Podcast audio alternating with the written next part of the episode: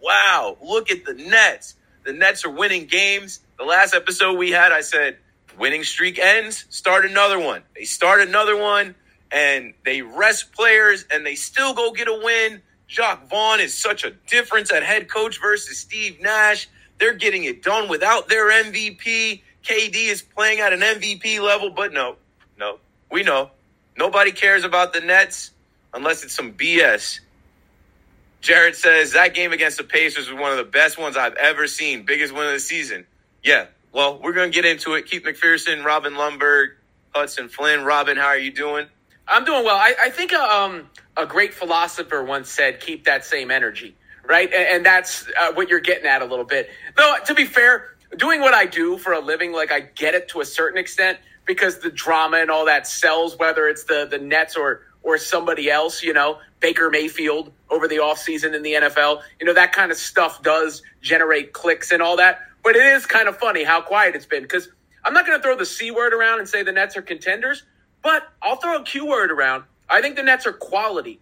And, and that was a quality win over the Pacers, like you saw up there on the screen. And that's what real teams do. You know, whether or not they've got their guys, they give the, the same sense of purpose and sense of direction. And for that, I credit Jacque Vaughn.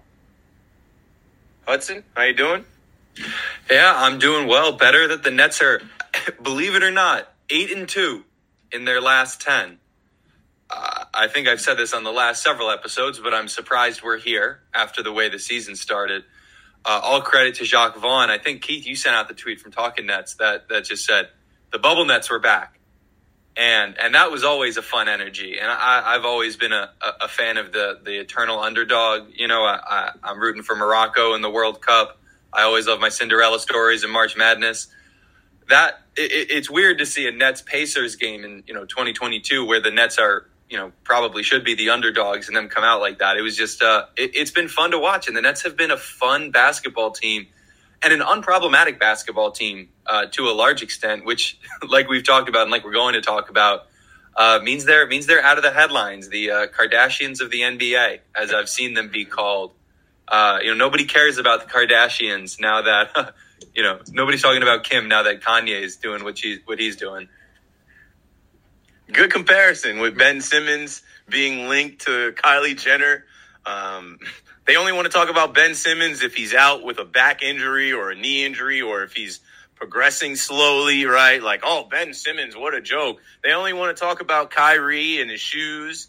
Uh, we're, you know, weeks away from, you know, you mentioned Kanye right there. We're weeks away from uh, Kyrie being on the heels of the Kanye stuff, not going backwards, but they only want to talk about Kyrie and New Balance and the tape on his shoes. What else? They only want to talk about KD and his comments about Aaron Judge, right? Oh, KD goes on and says he's a Nationals fan and he doesn't care about 99 at all. That made national news and that was a joke.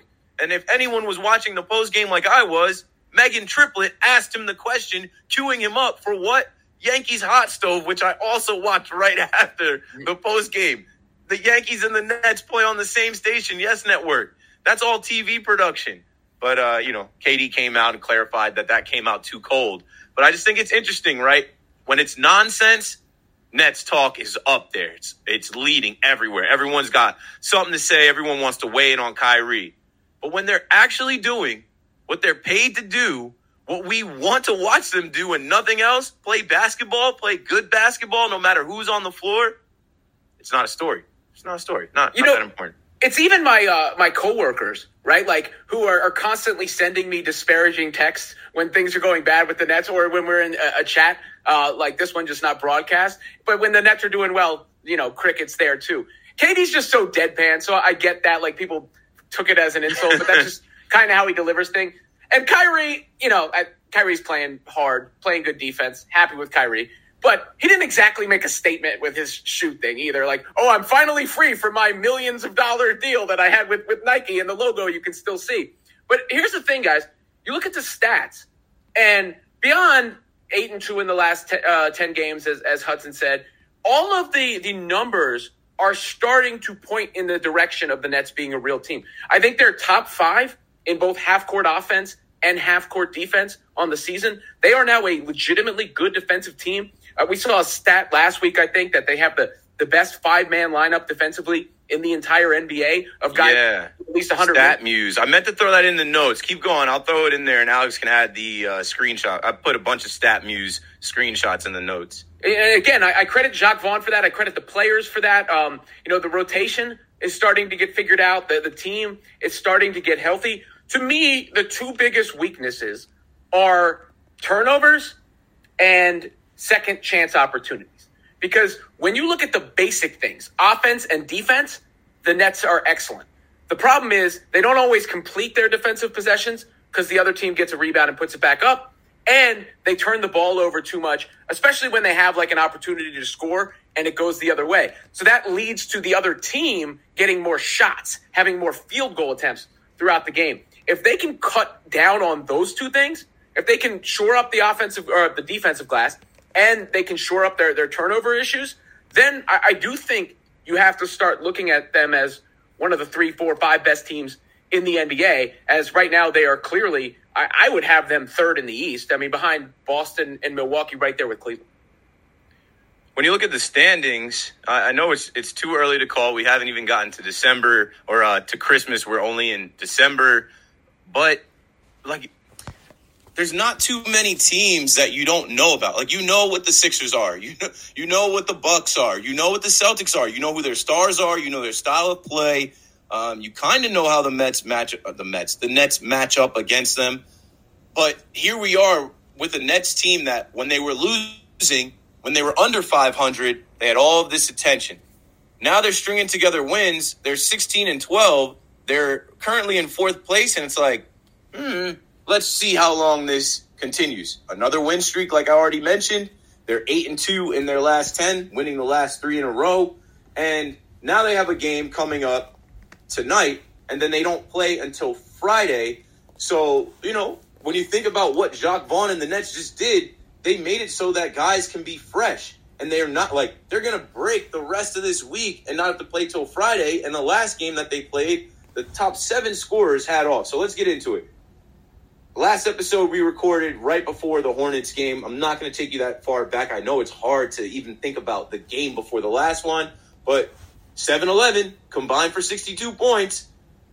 It was a good start. It wasn't a great finish. As you guys remember, the Hornets kept with the Nets and they barely won this game uh, by six points, 122 to 116. But whatever, win ugly.